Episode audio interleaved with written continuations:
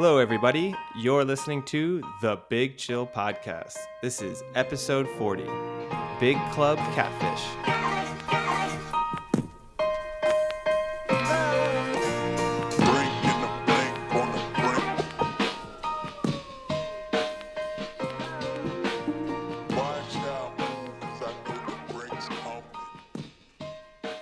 Hello, Big Chillians. And welcome back to the Big Chill Podcast.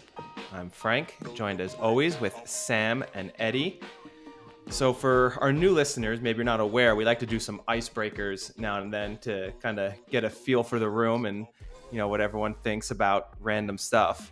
And one of the classic icebreakers we like to ask is if you were to have a movie made about you, who would play you in the movie? Well, reading an article the other day that the famous um, sports agent Leigh Steinberg, who is kind of the inspiration behind Jerry Maguire, has said that there's more talks for a movie to be made about him. So a more real life kind of about everything he's done in his career, not kind of just loosely like a Jerry Maguire based about like a super agent. Um, and this guy, he's been the agent for right now. He's the agent for Patrick Mahomes, but also Troy Aikman, Warren Moon, Bruce Smith, Howie Long, Steve Young. Like he is one of the NFL superstar agents of the last 30, 40 years. So when they said that a movie is going to be made, they asked him, Who would you like to play you in the movie? And his response was either Zac Efron or Jake Gyllenhaal. So I'm sure you don't know what he looks like, but I can attest he does not look anything like Zac Efron or Jake Gyllenhaal. So that is a great move by him to pick like one of the more famous, better looking celebrities that is currently out there to play him in a movie in Zac Efron. Oh, do we do we talk now after your little monologue to, to open things up? Yeah. quite the ice quite the icebreaker you have there. Well, I had to set it up because I'm sure you don't know who Leigh Steinberg is. Uh, I mean, I know who he is, but I don't know what he looks like. So, No. but I mean, if you've already had Tom Cruise pay, play some version of you in, in a movie, why not go after a good looking person to play the real life version of you? So does it do you think he can get better than Tom Cruise or do you think Tom Cruise is about as good as it can get for someone to play you in a movie? I mean, I guess it depends by what you mean by better. Yeah, what's your aspiration here? Do you need better? I mean just overall, like if if you went up to someone and said like, "Hey, they made a movie about me. Guess who played me?" and you said Tom Cruise, is that person instantly like, "Oh, wow, that's awesome." Like is that as high as it gets? Yeah. Eh, pretty much as high as it gets, I think. Like on movie star status, Tom Cruise is. I mean, I don't think there are many movie stars anymore, but Tom Cruise is definitely one of them. Like Zac Efron's not a movie star. He's very famous, Yeah. eh, but he's he's not like a movie star. It's Tom not like a Cruise Brad is a Pitt. legitimate. Like George Clooney. I don't even know. Are you anymore? I don't. I, I don't even know if they're movie stars. You don't Like think Brad George Pitt is a movie star? Come on. When's the like? I mean, he doesn't. He doesn't just even. did- he rarely he just did the stars in Hollywood movies he's movie. in. Two years ago, Didn't he win didn't he win Academy Award for that? As best supporting actor. Yeah. Hey. Um, Once Upon a Time in Hollywood. You mean the Tarantino Yeah. film? yeah, Um, he did th- that sci-fi one as well. Was it called Ad Astra? Whatever Ad. Astra, yeah. That was I'm not. I'm, I'm very like. I'm not saying. I'm not saying he's not good in what he does, and he doesn't still have pull. But I wouldn't. I don't think Brad. Oh, I got one for you. How about The Rock? The Rock is a movie star. yeah, there we go. I got Uh, one. wh- why Because not, I- why him compared to Brad Pitt though? Because I think what Eddie's saying is like a movie star is someone who, if they're in the movie, they're going to get substantial pull from people just wanting to see that person in the movie, right? Yeah, like there's global interest in The Rock's new movie. Like if Brad Pitt comes out with a new movie, I don't think people are like, "Oh my god, did you see that Brad Pitt's got a new movie out?" I think a little bit Brad Pitt. I think a little. yeah. I don't. I think I don't think it's as dramatic as Zero.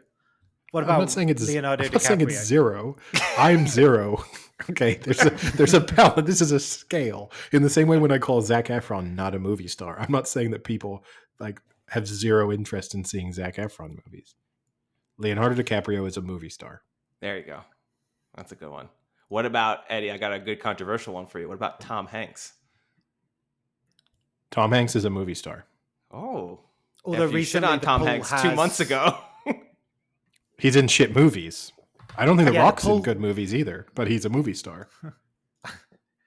I think Tom Hanks has been in shitter ones of recent. Uh, he's definitely more of like a, a 90s memory, Tom Hanks. We've already discussed this anyway. This is. Yeah, and also it it because the thing is, I'm looking for movie stars who like kind of cross demographics, right? And Tom Cruise is maybe clinging on to that a little bit because I don't think many 20 year olds are that excited to see a new Tom. Uh, I mean, Tom. Well, Tom Cruise or Tom Hanks. I don't think a 20 year old person is excited really that much by either prospect. What about the pull of like Toy Story 4 with Tom Hanks? Is that Tom Hanks that's pulling it in? Or. That's just Toy Because Story. I would say that's like a young. That's Toy Story. I That's mean, just Toy Story. That's to- you could put me in Toy Story; it would still be huge. You would clearly be Buzz Lightyear, not Woody, though. No, you'd You, be that. you are Tim Allen from You Toy are Story Tim Allen, 3.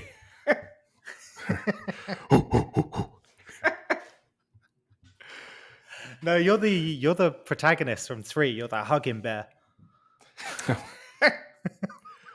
I've never You're- seen Toy Story three, but You're the demented brother What? that wants to burn the toys in the first one. What? What? Sid?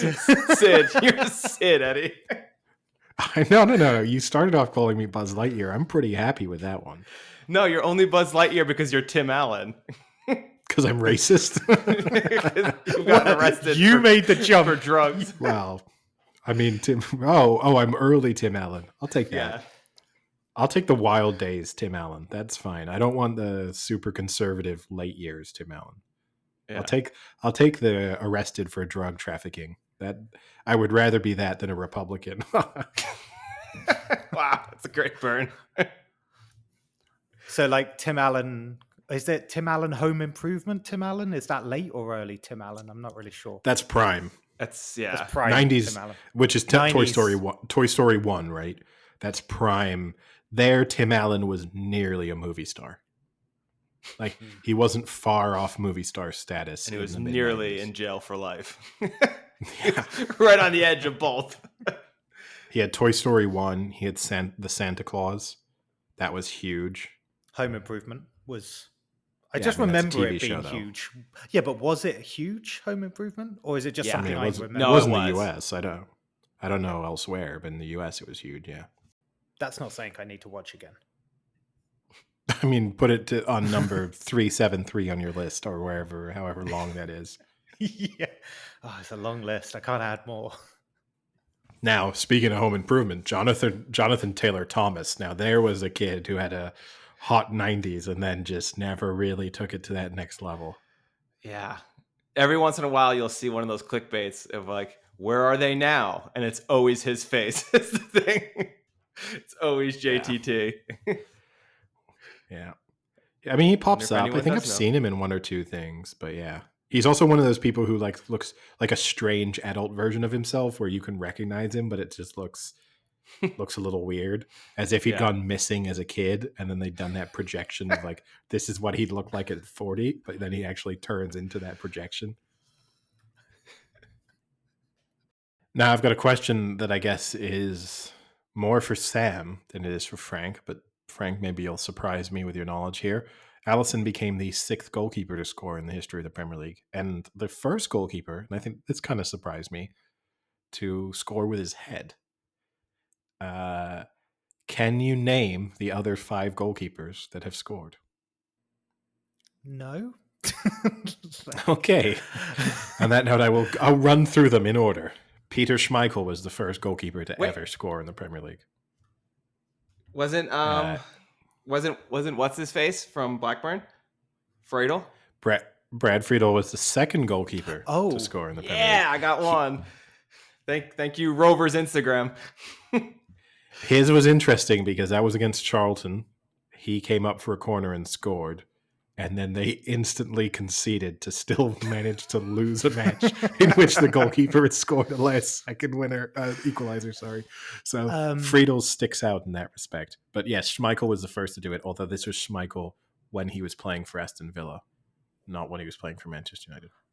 Tim Howard for Everton. Tim Howard was the fourth goalkeeper to score. And the first American. Fourth. No, actually, it wasn't the first American then.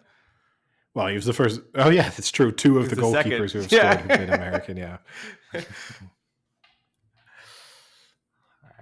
So there's Maybe that's Um, America's claim to fame in soccer. Yeah, they're the most most prolific scoring goalkeepers in the Premier League. That's for sure. Okay, well, obviously Alisson is the sixth, so you are missing two. I will give you a clue if you'd like. Yeah. Uh, one of them is a former England international. Also, the two in qu- the two that you are not naming are the two that kind of stand out because they are the the two occasions in which goalkeepers have scored but have not been shooting. It's been when in both in both examples, it's when they've been just clearing the ball downfield and the ball's sort of and what with the aid of the num- wind gone quite far and bounced Wow. over the heads of the other goalkeeper. what numbers are these? Which Three and five. so five would be fairly. I'll give you the years if you'd like. One was in 2007 and one was in 2013.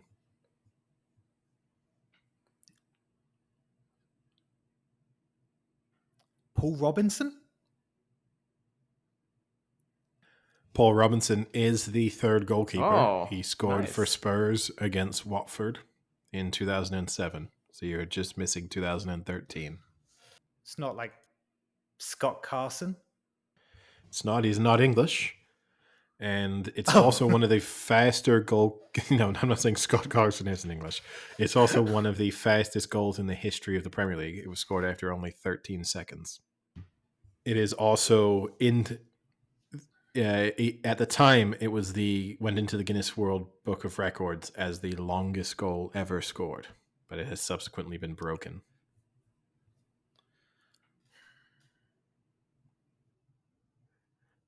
uh, put you out of your put you out of your misery. It was Asmir Begovic scoring for Stoke in 2013. Wow. Wonder if it was a rainy Tuesday. It was not. I know that the FA Cup holds a special place in a lot of people's hearts. I feel a little bit like they went overboard for how special it was for Leicester, given the fact that they'd won the Premier League five seasons ago. If this had been a club that hadn't won anything in forever, I would get it more. But it did seem as if. I mean, Gary Lineker said ahead of the match that it would be the most, it would be the best day of his life. I think is what he said if uh, if they won the FA Cup final, and I don't I don't think many football fans would choose winning the FA Cup over winning the Premier League. So I don't, and especially the circumstances in which they won the Premier League, where it was such an extraordinary journey. I'd much rather have the five thousand to one Premier League win over winning a cup that in recent seasons has been won by Wigan. Arsenal. But do you do you think part of that is because after they won the Premier League title, a lot of people kind of doubted, you know, the fact that they won, were they deserving? Will they ever do anything afterwards? You know, are they even going to still be in the Premier League in a few years? And now to kind of still be here and make a statement and win another big trophy, like that kind of is like, you know, like we are legitimate now, even though it's been five years, you know, kind of staying in the fold, staying in the mix, as opposed think- to a lot of people thinking they wouldn't have been here five years think- later after winning. I think that's kind of a. F- it's a fair point, but the thing is, they haven't really dropped off massively from winning the league, right? Okay, granted, they haven't been competing for the league. You know, you wouldn't put them close on what is it like five times since then. Um, they are still always competing for European spots and Champions League spots mainly. So they're in definitely like a golden purple patch, I guess, of for their club. A Um, golden purple patch. That's golden quite the purple patch. patch. Not was gonna say like a patch. golden- It's I was going to say like a Wait, is golden it purple or is it golden? It can be whatever Yeah. you want it to be. it's but the they, golden um, silver lining around the cloud. Got it. but they um they haven't they've been one of the better teams in England for the lot since they won the league. So I've got a winning the FA question for you, Sam. Let's let's cut let's cut to the chase here. Are Leicester now a bigger club than Arsenal? Well, they're not bigger; they're just better at the moment. No, are they bigger? No, What do you mean bigger? So the the definition of bigger, I think, is always a difficult one. To me, bigger is more in terms of expectations, where size. because size, no, because size is stupid. Because like by size, you know, Newcastle always call themselves a big club. Newcastle aren't a big club. Hmm. Birmingham call themselves a big club because again, in terms of pull number of supporters, they're big, but they're not a big club. so Leicester Leicester now will be expecting, for example, next season to be challenging for silverware in at least in cups, potentially in Europe, depending on which European competition they're in, and to challenge for the top 4 Mhm. Arsenal won't be. Yeah, they're just better at the moment. That doesn't mean that they've become bigger than them. That's not that's not kind of how it works. Like that's like saying Liverpool weren't a big club in the late nineties because they were finishing like seventh, eighth, ninth, tenth, or Chelsea weren't. weren't. So Chelsea weren't. a big Chelsea weren't. Ch- Chelsea weren't a big club until the early 2000s. So how many big clubs are there according to you? Like they seem to like go. They seem to kind of go out and up and down pretty quickly. Like Of course they do. Manchester uh, well, were Manchester City a big club when they were in in the old second division? They were were a big club. Inter and AC when they got relegated because of corruption? Like, does that immediately make them not a big club? They weren't You competing. mean Juventus? That's different. That's that was temporary. Like Okay. well, City weren't weren't like yes, Rangers were still a big club in Scotland even when they were uh, you know put to the bottom of the league. That's different because the circumstances in, that put you in that situation are different. But City weren't a big club in the 90s and the and you know City weren't a big club until 2010. yeah, but that's different. They got billions invested in them, isn't it? Well, you, you're accepting you're already accepting now that big club status fluctuates. Yeah, I, I guess something radical like that would do it, but I don't think something radical has happened to Leicester that So when did it- bigger than Arsenal. So when did Arsenal become a big club? The Wenger era. Okay. And so when do they stop being a big club? I don't think they're not a big club. But but when just- conceivably would they stop being a big club? I have absolutely no idea. So It's what just- criteria? There's not a there's no set. there's no criteria. It- there's no criteria. if they were relegated, would they still be a big club? Depends on how they're relegated. So you can be a big club in the championship. Wait, but Arsenal aren't getting relegated. No, it- that's I'm- not happening I- anytime soon.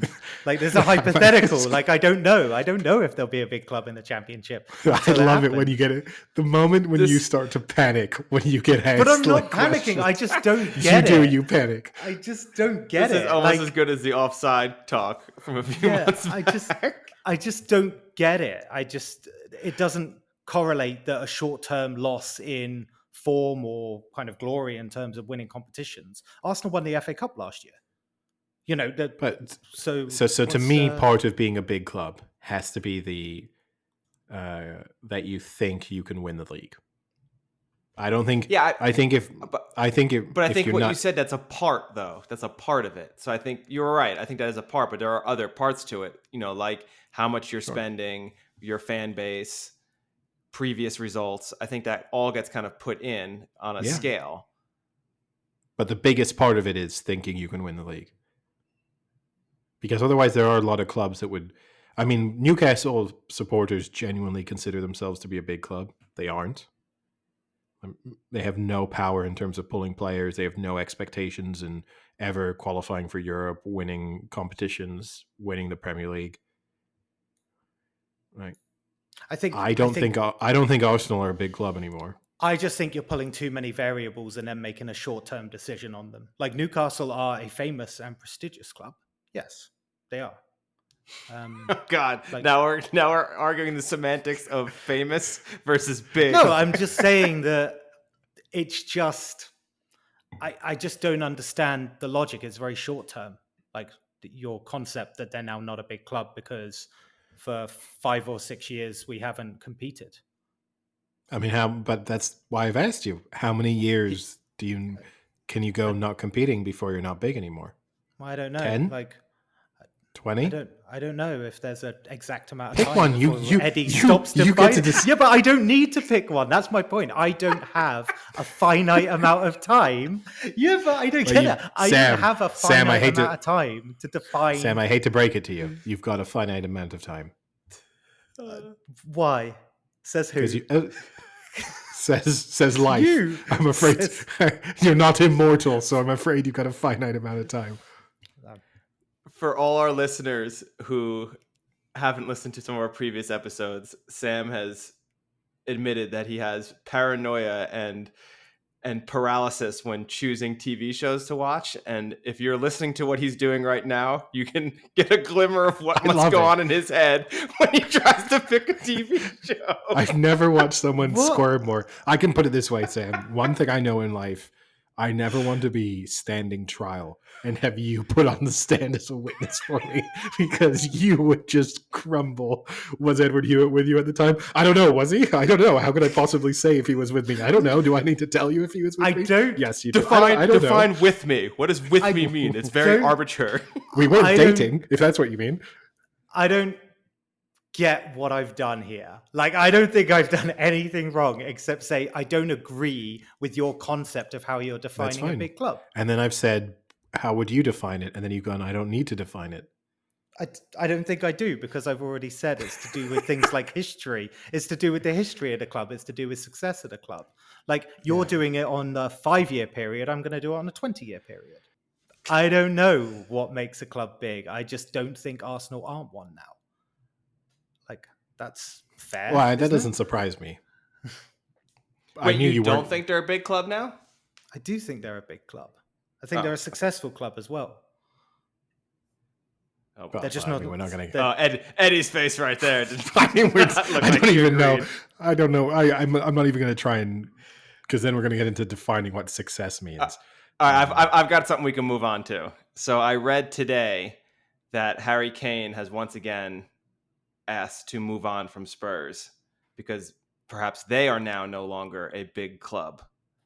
Hmm. Is that never going to happen? You're right. Possibly never were. But we're hoping to become one, I guess would be a better term, and never quite made it there. but are still bigger than Arsenal now. All right, leave Arsenal alone. Leave Sam alone. Look at him. He's defeated right now. Just leave him alone. defeated. Does does he does he leave? And if so, is he going to City? Um, I don't know if he'll leave. I think if he leaves, he'll stay in the Premier League because I think he'll care about the possibility of breaking the all-time record goal scorer, the Shearer 260, and he's the only player, you know, currently playing who has any chance of reaching that total. It's such, I mean, when you just think about it, getting 261 goals when you think that a 20 goal season is is good to you know very good it takes a significant time of being a fairly prolific goal scorer. And so i think he'll care about that. I hope he stays at spurs because i think his career will be i don't i think if he goes and signs for city and city win things because that's what city do he'll never get any credit for it. It's too late. So if he I think he's much better off being a.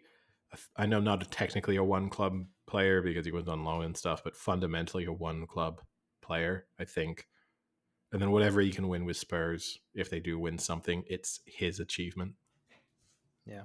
Do, do you think it's kind of like an Aaron Rodgers move that he's trying to put pressure on the organization to build around him a little more and, and invest a little more? I heard he wants to host my masterminds as well, so maybe maybe that's the thing. But uh, That would be an put it- awful combination.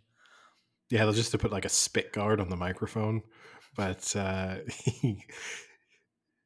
I- I think probably a, a, an element is putting pressure to make sure that Daniel Levy knows that this is a summer where they've got to spend money because Spurs obviously typically make financially sound decisions and on the back of the pandemic where revenue will have undoubtedly dropped significantly and they're still paying for the new stadium.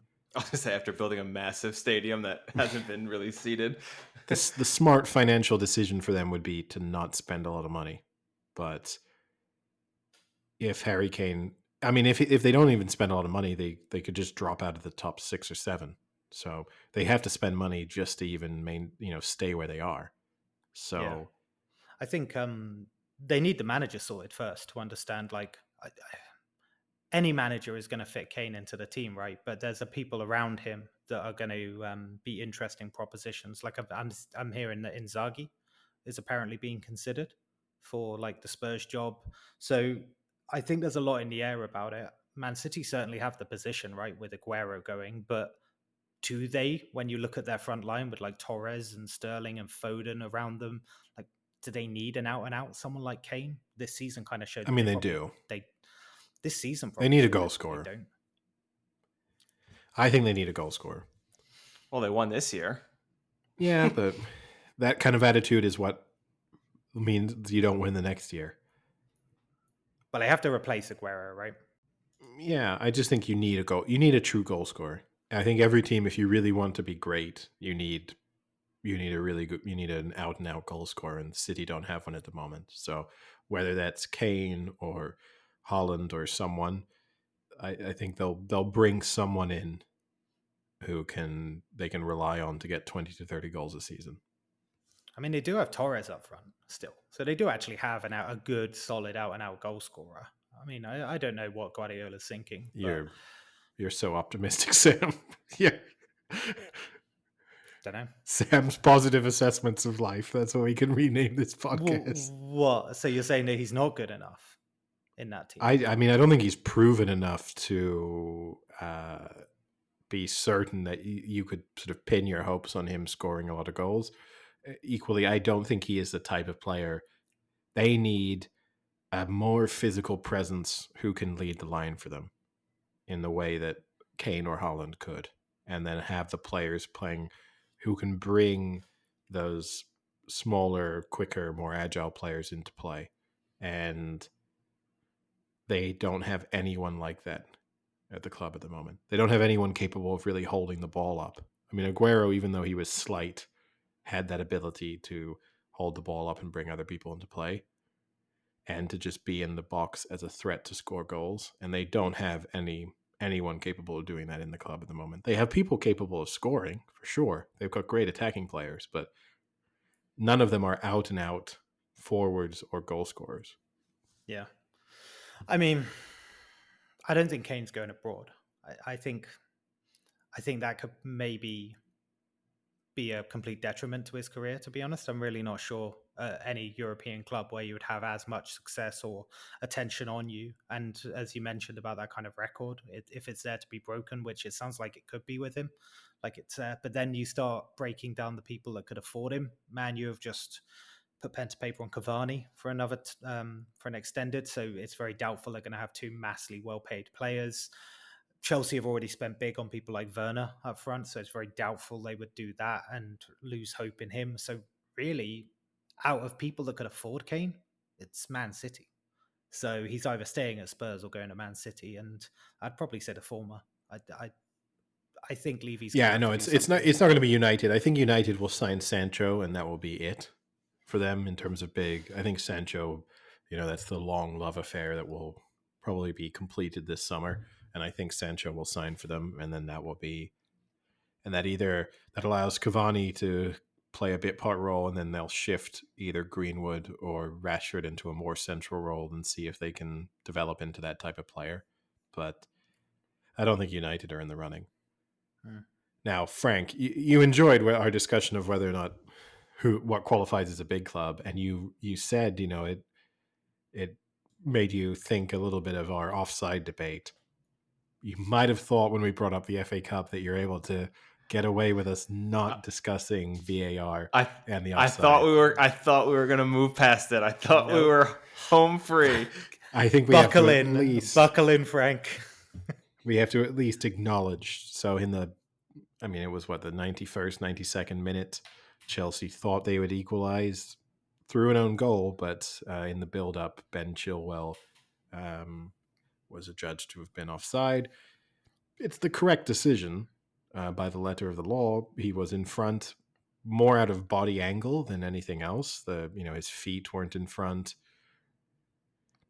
It, it's a correct interpretation of how the rules are, but as we've discussed in the past, it's clear to me that the offside law needs to be rewritten because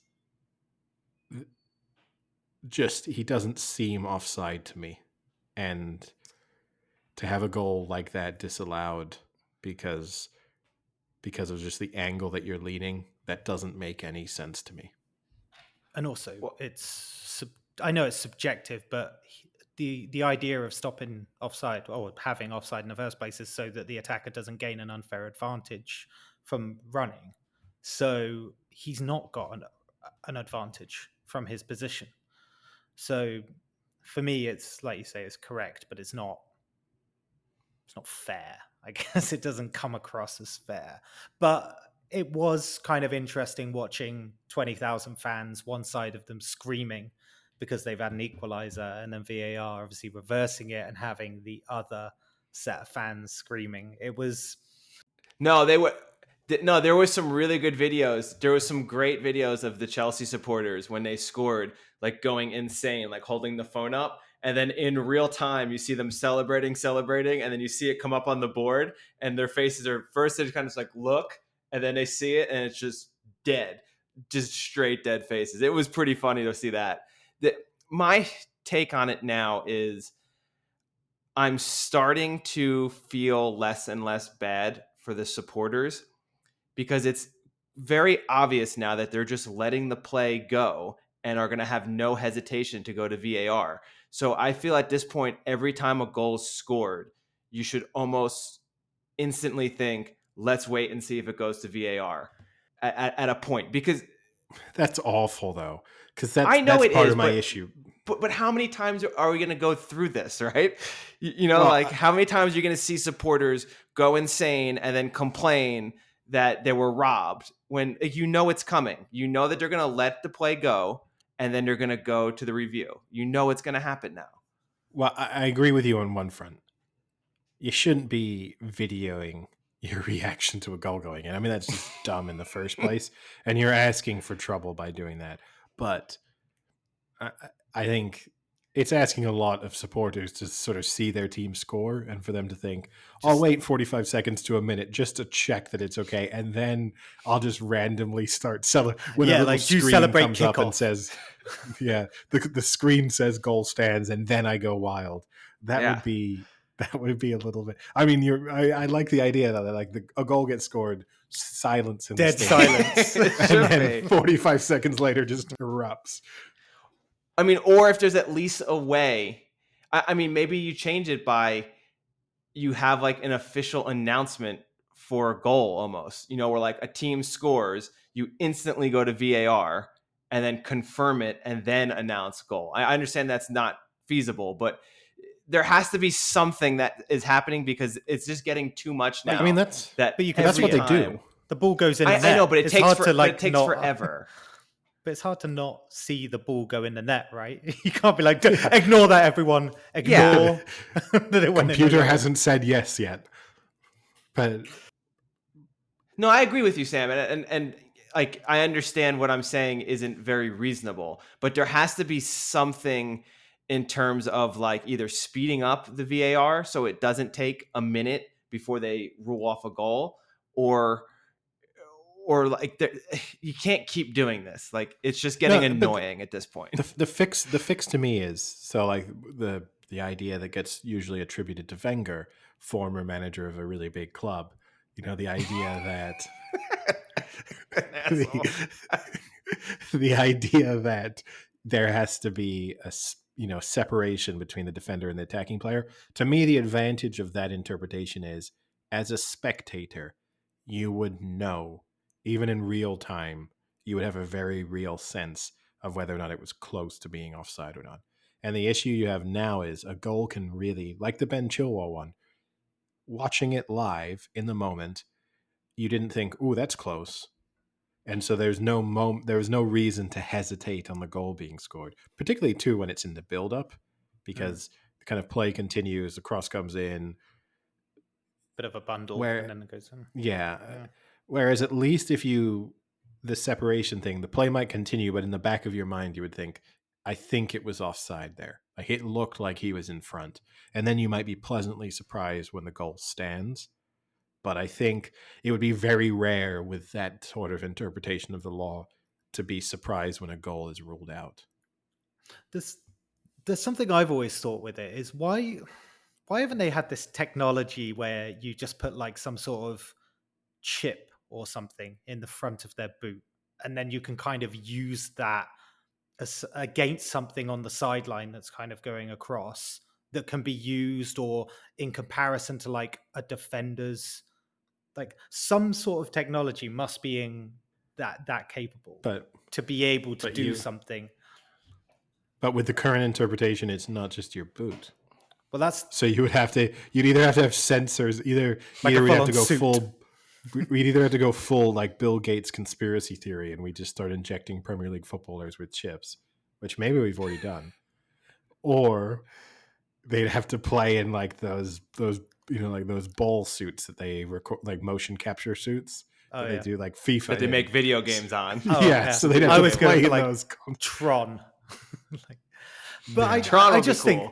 I just think the technology must be there for some sort of implementation like that, where each player has like an array of sensors that can immediately detect it in the same way that you know, in like a a goal can have it as well. You know, with the goal line technology, there must be some ability to like have sensors go off against each other, and it can give that immediacy of decision, like Frank said. But then, but then that sensor. I mean, when you really think about what you're saying, it would be super complicated because that sensor would also have to know exactly when the ball was played. I always think the- about this. I think about this for the NFL. The NFL needs to adopt sensors in the football for where the football is on the field, like if it crosses the goal line and things like that. When you can't see it in a pile, that would be. But cool. that's super. E- that's super easy. That's just a I chip and a ball. Yeah, but it has to be the entire ball because any part of the ball could cross, right? So I mean, it's, it's a little more complicated than just a single chip. Like the entire ball would have to be chipped. No, because the chip. No, because the chip would know the position. Like unless the chip, assuming the chip can't shift around in where the ball is, one chip placed, like regardless, the would middle. know well, would yeah. know the distance from it. You're like, It would know the shape of the ball, so it would know then. Oh, the ball. I've the ball. I've crossed the line because I am Yeah. X number of millimeters away, and it would have a sense of the angle that the chip was currently at, so it would be able to project out. Um, to me, also the other reason to have a chip in a football, it's not even just goal scoring, like touchdown scoring.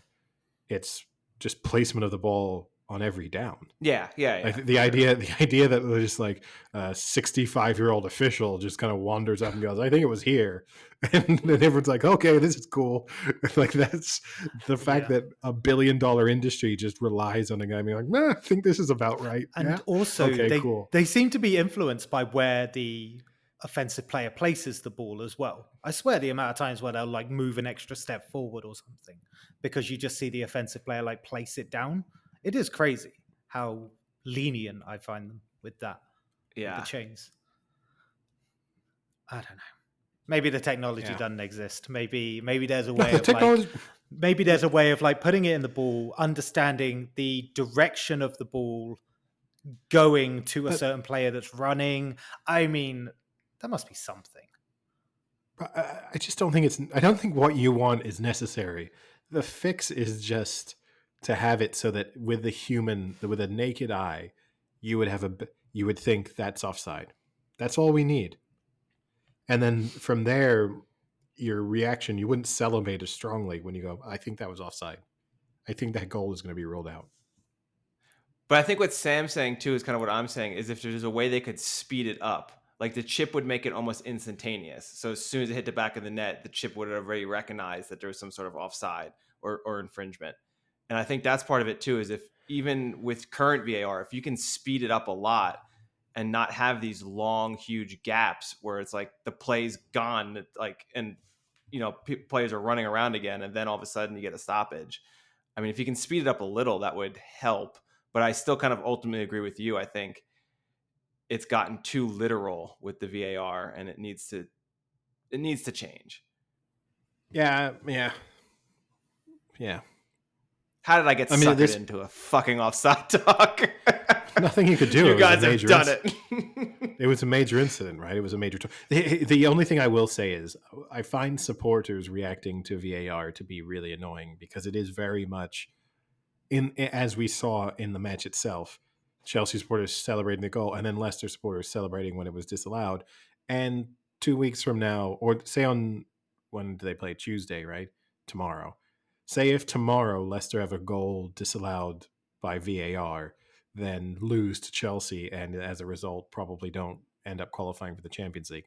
Then you'll have Leicester supporters being like, "Oh, oh, fucking VAR ruining the game of football." Like, there has to be an element of consistency. I know, and I know, no one's going to be some objective, rational being when they're watching the team that they support, but still, the fact that Leicester's right now there'll be no bigger fans of VAR than Leicester City f- supporters, and they'll forget that if in the next ten days a decision goes against them.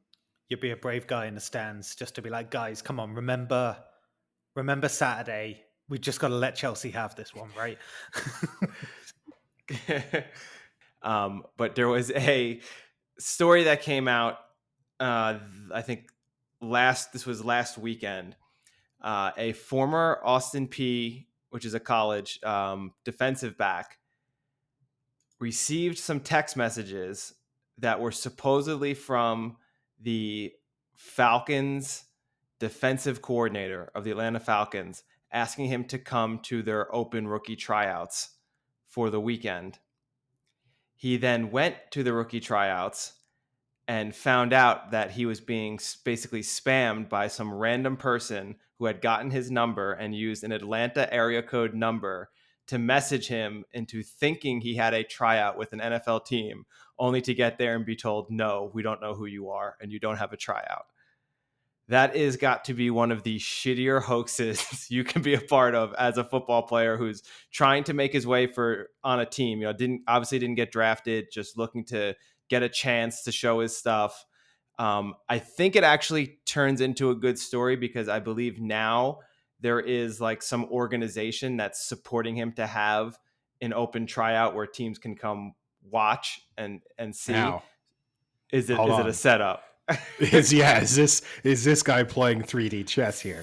Because this this is brilliant. If he's gone, I'm just gonna turn up for the tryout and then make up that I got I got ho- is a hoax and hope that either they just let me they feel bad for me in the sh- and they let me try out, or I get way more press because at least this goes in the news and then maybe someone else gives me a tryout.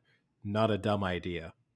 So there is some I, I don't think I don't think that is the truth, but there is a wrinkle to this story in that he hasn't and said he won't release any details about the person that was messaging him because he said he wouldn't wish that upon his worst enemy for them to be, you know, like publicly shamed and humiliated.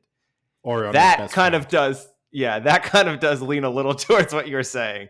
But from what so cynical. other people had said the reactions to him showing up there and being told that he wasn't in fact invited to the tryout it seemed very genuine from other people that were in attendance Was there any reason the spammers or hoaxers would target him?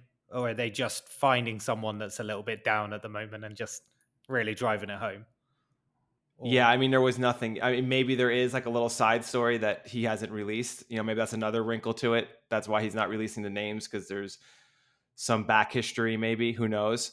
But no, none of that's been released.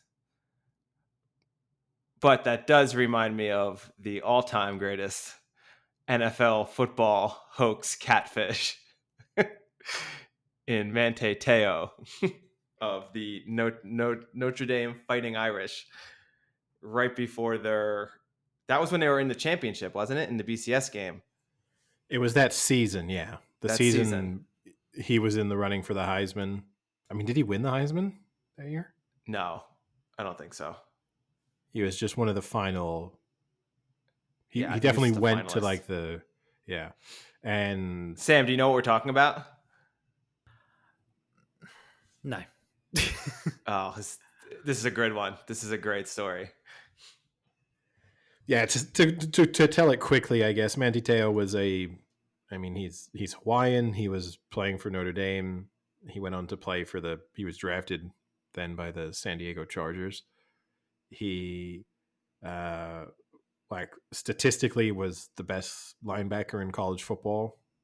Was projected to be an incredibly high draft pick, and over the course of his kind of final season playing college football, he was telling this story about his girlfriend and how she was sick and how he was kind of playing for his girlfriend a little bit of time. And and that story got a little bit of traction about how Manti Te'o was off focusing playing football while his sick girlfriend was, you know, away from him trying to trying to survive.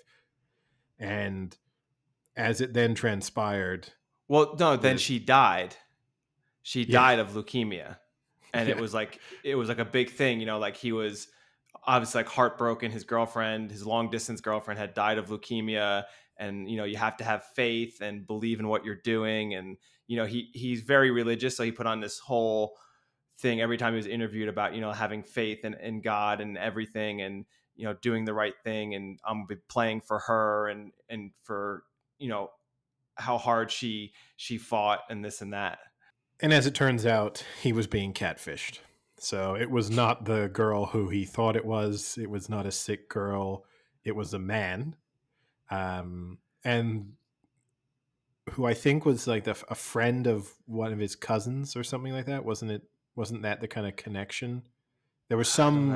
There was some connection in terms of how they got their details, but this person had just been pretending to be a girl the whole time and had a fake relationship with him over the course of a couple of years.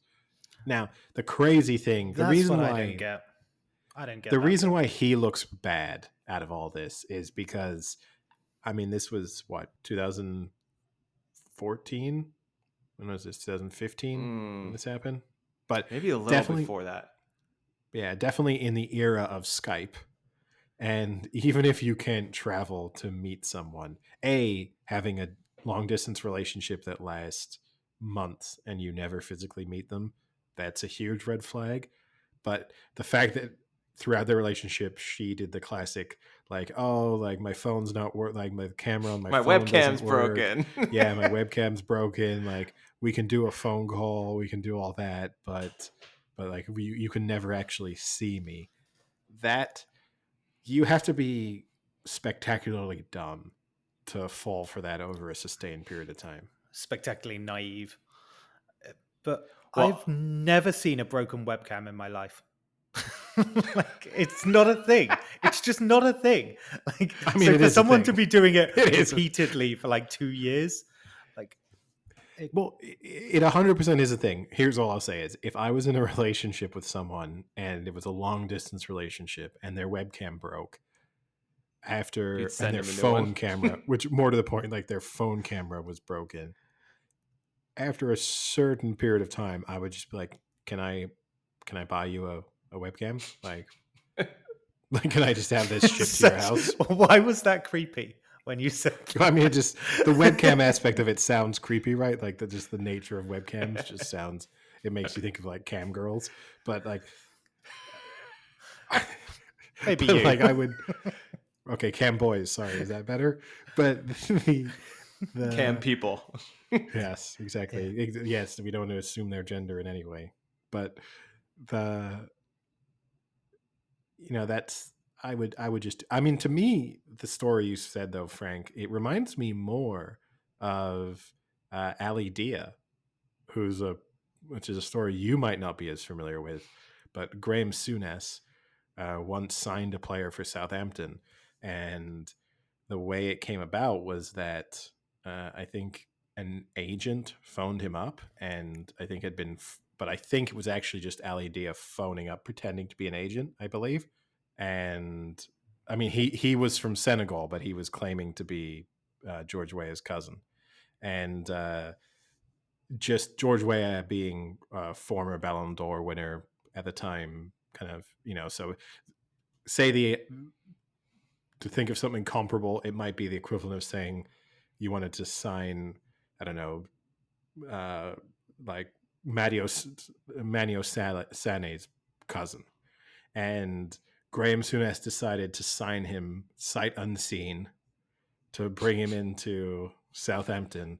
I think he trained a couple of like once maybe during the week before a match, and then was brought on as a substitute for that weekend's match in the Premier League, and was so bad that they subbed him off.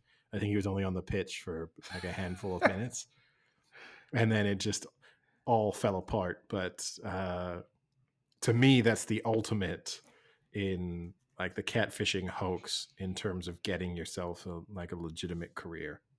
Well, the other part to the Manti Te'o story is there are people who believe he was actually behind the fake girlfriend thing and was doing that as a way to have like this fake like have that like your faith and believing and and like power to God and all and all of that. So there's a good amount of people. There's actually been stories about how people legitimately think he was in part of catfishing himself for over a year just to make himself look better somehow. But I don't I don't think that worked. I mean, I can get why because fundamentally the big question mark is like how could you be that dumb? And so you just think that you couldn't be that dumb, so you'd have to be in on it. But I don't really see what the huge benefit is I mean, if he did it, he's dumb. He's dumb either way because if it he's was dumb his either idea, way. if it was his idea, you have to know that sooner or later you were going to be caught. Yeah. Particularly once you said she died. if you, because like that's that's going to be verified by someone. Uh, just like let's check the records and see if this person died. No, if you just, just said just you- leave her. Just leave her. She's gone.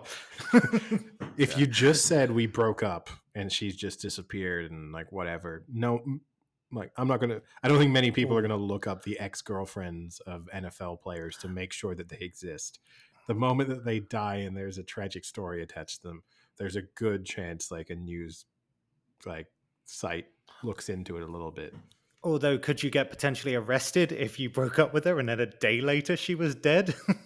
like, you got to kind of leave some time between the oh, two. oh that would be the real move is to like do the put yourself in the middle of a fake murder story like I mean, this web of lies. We talked about this, right? You would would just going- keep spinning. Yeah. Oh, I mean that's the thing is I if I'm him, I I don't know.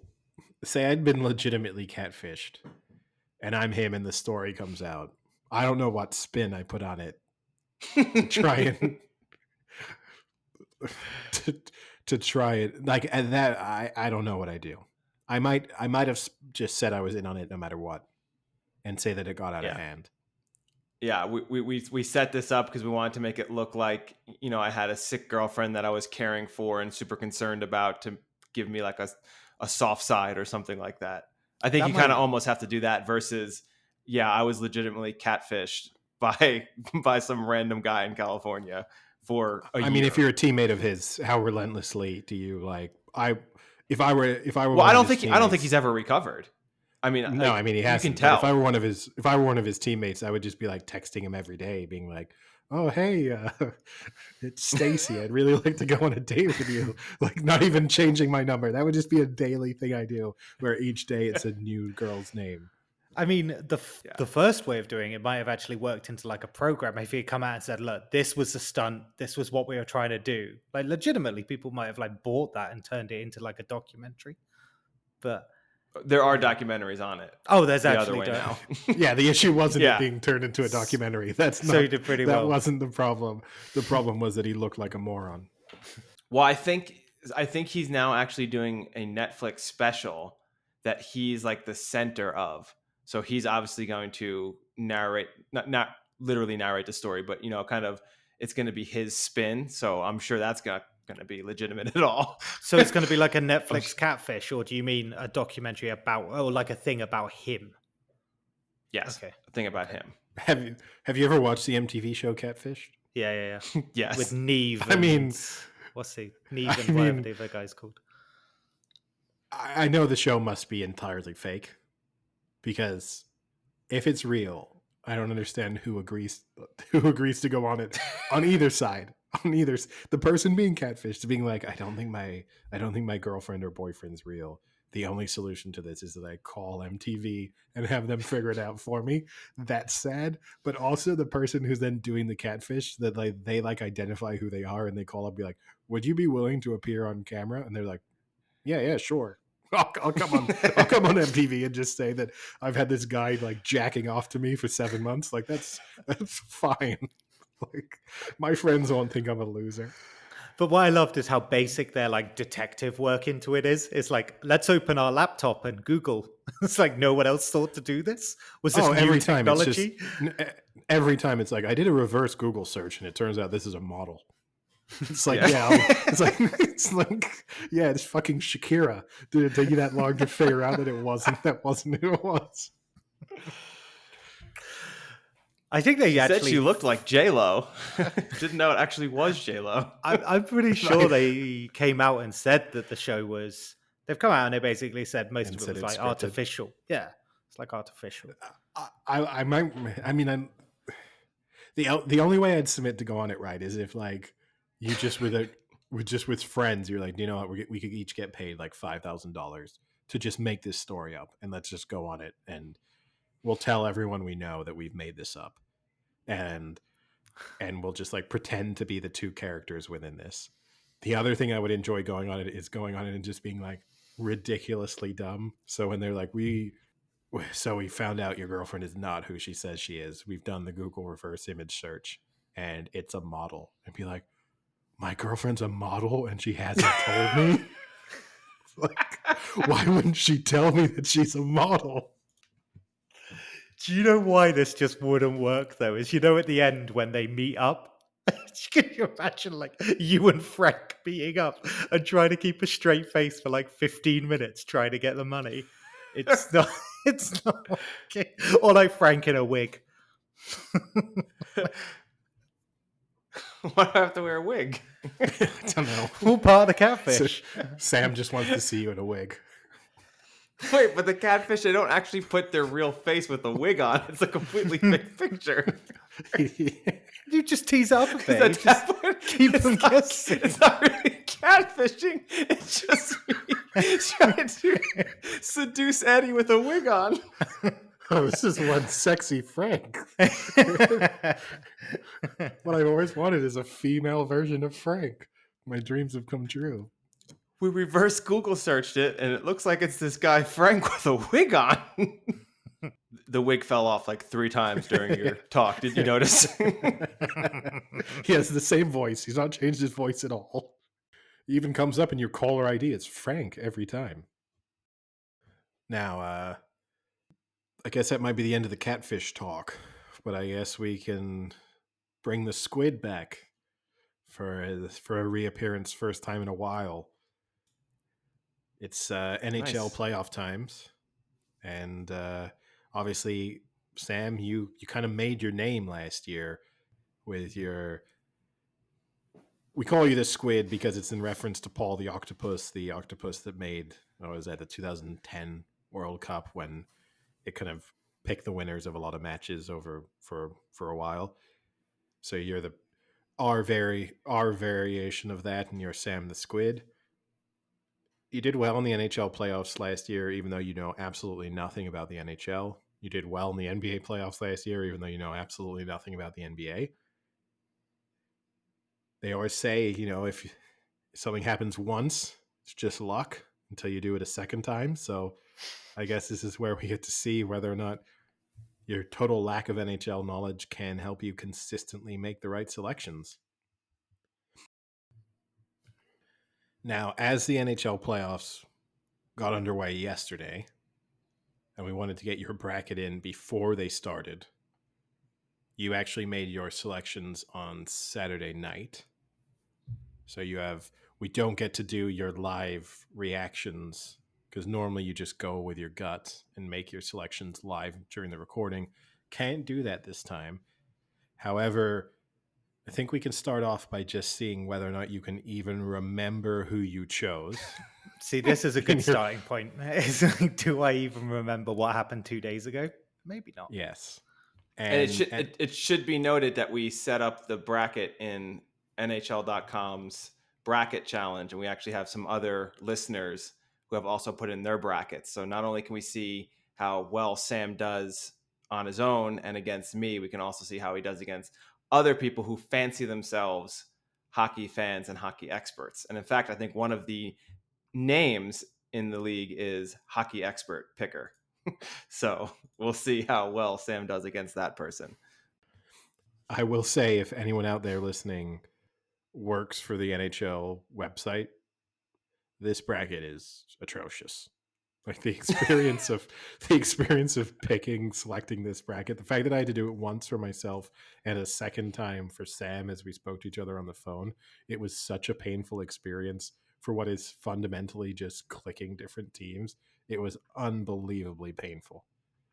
But Sam, I have I have your. I guess we can let Frank go first in a way. So Frank, eh, let's start in the uh, the North Division. Yeah. So Leaf- for I was gonna say for people who haven't been paying attention this year, the NHL has split their league up very differently than normal years because of COVID. So they've kind of grouped the divisions this year according to location so that it'd be easier for the teams to travel in like a COVID era. So you actually have the North Division is all Canadian teams, which is a pretty neat thing. And actually, it was pretty well received. People loved the idea that you had the the Maple Leafs playing the Canadiens uh, a dozen times a year, um, and kind of enhancing these rivalries a little bit. So it is a very different bracket than normal. Oh, I, I mean, I think we've discussed this before. I think the NHL, the Stanley Cup would become infinitely more interesting if there were an even number of Canadian and American teams in the NHL, and if the Stanley Cup Finals each year was the best Canadian team against the best American team, and that Yeah, way that would be cool. Always, you'd always have like an element of patriotism. So like even if your team isn't in it, or even if you don't care that much about hockey, you'd be like, well, I don't want Canada to win, or if you're Canadian, like I don't want the U.S. to win, and that would kind of draw more interest in. I know real hockey fans out there probably absolutely hate what I've just suggested, but No, I you know what I, I I mean I think this the way it's set up now is kind of leaning towards that a little where at least now you'll have a Canadian team definitely in the final four teams, which in previous years has not happened a lot of times. So at least in that sense, you're having a Canadian team close to the end, and I think that will you know spark some of that rivalry a little bit.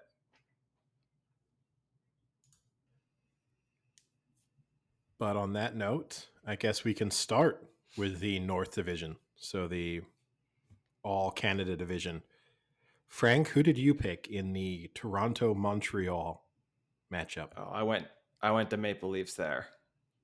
So Toronto the one seed, Montreal the four seed. Now, Sam, who did you pick? Montreal. Can you remember in how many Oh, games? man. Just out of interest. Most I went between five and seven, so I'm going to go six. You did. You've picked Montreal in six. Yeah, I went Leafs in five. Now, next up, you've got Edmonton against Winnipeg. It's the two versus the three. Frank, who who have you gone for there? I went with the Oilers. I think I picked them in six. Sam, just to clarify for you there, that's that's Edmonton. Uh, who do you, who did you pick? I think I went Winnipeg.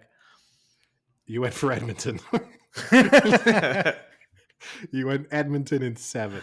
So Mm. uh, if we then move Connor on McDavid to the, reached 100 points this year in 53 games. Pretty impressive. if we then move on to the Honda West division, because I know Frank, you always like it when the sponsor gets mentioned. Yeah. Colorado Well, missed against the Saint- Scotia, the Scotia North. Yes. Colorado against St. Louis. Who do you go for, Frank? Yeah, so St. Louis won two years ago, but Colorado, they are a powerhouse right now. So I went Colorado in five. Sam, can you remember like, who you went for? Feel like I went Colorado in five. You did. All right. So that's one where you agree. Next up, you've got Vegas against Minnesota. Yeah, this was a tough one. Um, I ultimately went with the Golden Knights. I think they're a slightly better team. Uh, I think their goaltending can edge out with with Fleury, and it was a pretty amazing game. They played their first game, and, and the Wild actually won, but it was a one nothing overtime win. And I think the goalies combined for like 80 saves in the first game. So it should be a super interesting and fun series. But I went Vegas. Sam, can you remember who you went for? I went Golden Knights in five or six. In five, so that's going to be tough. Because Wow, we're yeah, pretty close. I think that's what I did too. Four in a row. Yeah. All right, we can now move on to the Mass Mutual East Division. Uh, Frank, who do you have out of Pittsburgh or the New York Islanders? I went the Pens in six. I'm not super confident about this. The Islanders are a very tricky team. They play really boring hockey uh, and they catch teams very often. So I wouldn't be surprised if the Islanders kind of pull up a big upset here. But I went Pens. Sam, can you remember who you went for? Uh, yeah, it was mainly exactly Frank's reasons. I went the Islanders. So you did. Can you remember in how many games? S- six. Correct. All right, next up, you got the Washington Capitals against the Boston Bruins. Frank, Well, the, the Islanders did win game one, by the way. So Sam is up in that one. yeah. Frank, I where are you went for Capitals Bruins. I went the Bruins in seven. Uh, they had a disappointing playoffs last year, and I think they're going to bounce back and cause a mild upset as the three seed over the Caps or the two seed. Frank, I'm sh- Sam. I'm sure you remember who you went for here. Who did, who did you pick? Ah, Bruins all the way. Uh, And how many games? Seven. Five. You're very Wow. confident when it comes to the Boston Bruins. From there, we can move on to the Discover. And by the way, Division. Washington leads that one nothing. So Sam, they need to win out now. uh, Discover Central Division. You got Carolina against Nashville. Uh, Frank, where? Where? Are you yeah, this there? one I went. I went the Hurricanes in six. I think it's gonna be a little tougher than most people think as a one seed, but I think they'll come through. Fr- Uh, Sam, can you remember who you went for? Carolina. No, you you really think it's going to be a lot tougher than most people expect because you are picking the four seed to progress. You have Nash. You have Nashville winning in six. And finally, Florida against Tampa Bay. Frank, who do you have? sorry. Um, I have the Lightning. So Stanley Cup winners last year. I think they're still really good. And there's this weird loophole in the NHL that if a player doesn't play in the regular season, he doesn't count against the salary cap. And Kucherov, who's arguably one of their best players, did not play all year. So they got to use the money to buy more players. And now he can come back into the playoffs for basically nothing because there is no cap in the playoffs. So they basically are playing with a top three player that they haven't paid for. So I'm gonna go Lightning, and he played well his first game back. Uh, they won in overtime, or not in overtime, but at the end, five four. And Sam, can you remember who you chose? One of the rare bits of squid knowledge that stayed with me. I remember the Lightning win, so I stayed with the Lightning. You did. You have Tampa Bay winning in five. Now, rather than finish off our bracket, because in future rounds you two will go head to head, picking what the actual matchups are, might just be interesting to know what your Stanley Cup Finals predictions are. Frank, who do you have in the Stanley Cup Finals, So I have Colorado Avalanche versus the Toronto Maple Leafs. and who do you have winning it? Sadly, I have the Colorado Avalanche. As much as it pains me as a Leafs fan, Sam, I remember. I remember who I am. I know you'll remember. This is this might be where you. I'm just going to say before you say this. If you get this right, this is where you make your name as a holly, uh, hockey predictor because this is really coming out of left left field. Sam, what's your Stanley Cup matchup? Bruins v Canadiens. Wow. Yeah. And who So, wins? You heard it here first. Uh, Bruins. Okay. At least I picked the better team out of them all. Yeah, I, I would think so. Yes. I mean, yeah, there's there's every chance, right, that you're neither of your teams make it to the second round. So that's going to be a little bit rough for your prediction. Uh, but but yeah, we'll see. Uh, More you two- similarities than I thought. you two agreed on three matchups, I think. I think No, four. three or four. Four. Yeah, you you both have Colorado. You both have Vegas. You both have Tampa Bay. And And the Bruins. You, you both have Boston. Yeah. So you've you agree on fifty percent. Which I guess, Sam, the good news for you there is, no matter what, you won't have been eliminated after the first in the competition against Frank. Even if Frank is hundred percent right, you'll st- you'll still technically be in with a chance of winning over the course of the playoffs. All right. Well, I'll talk to you boys later. See ya.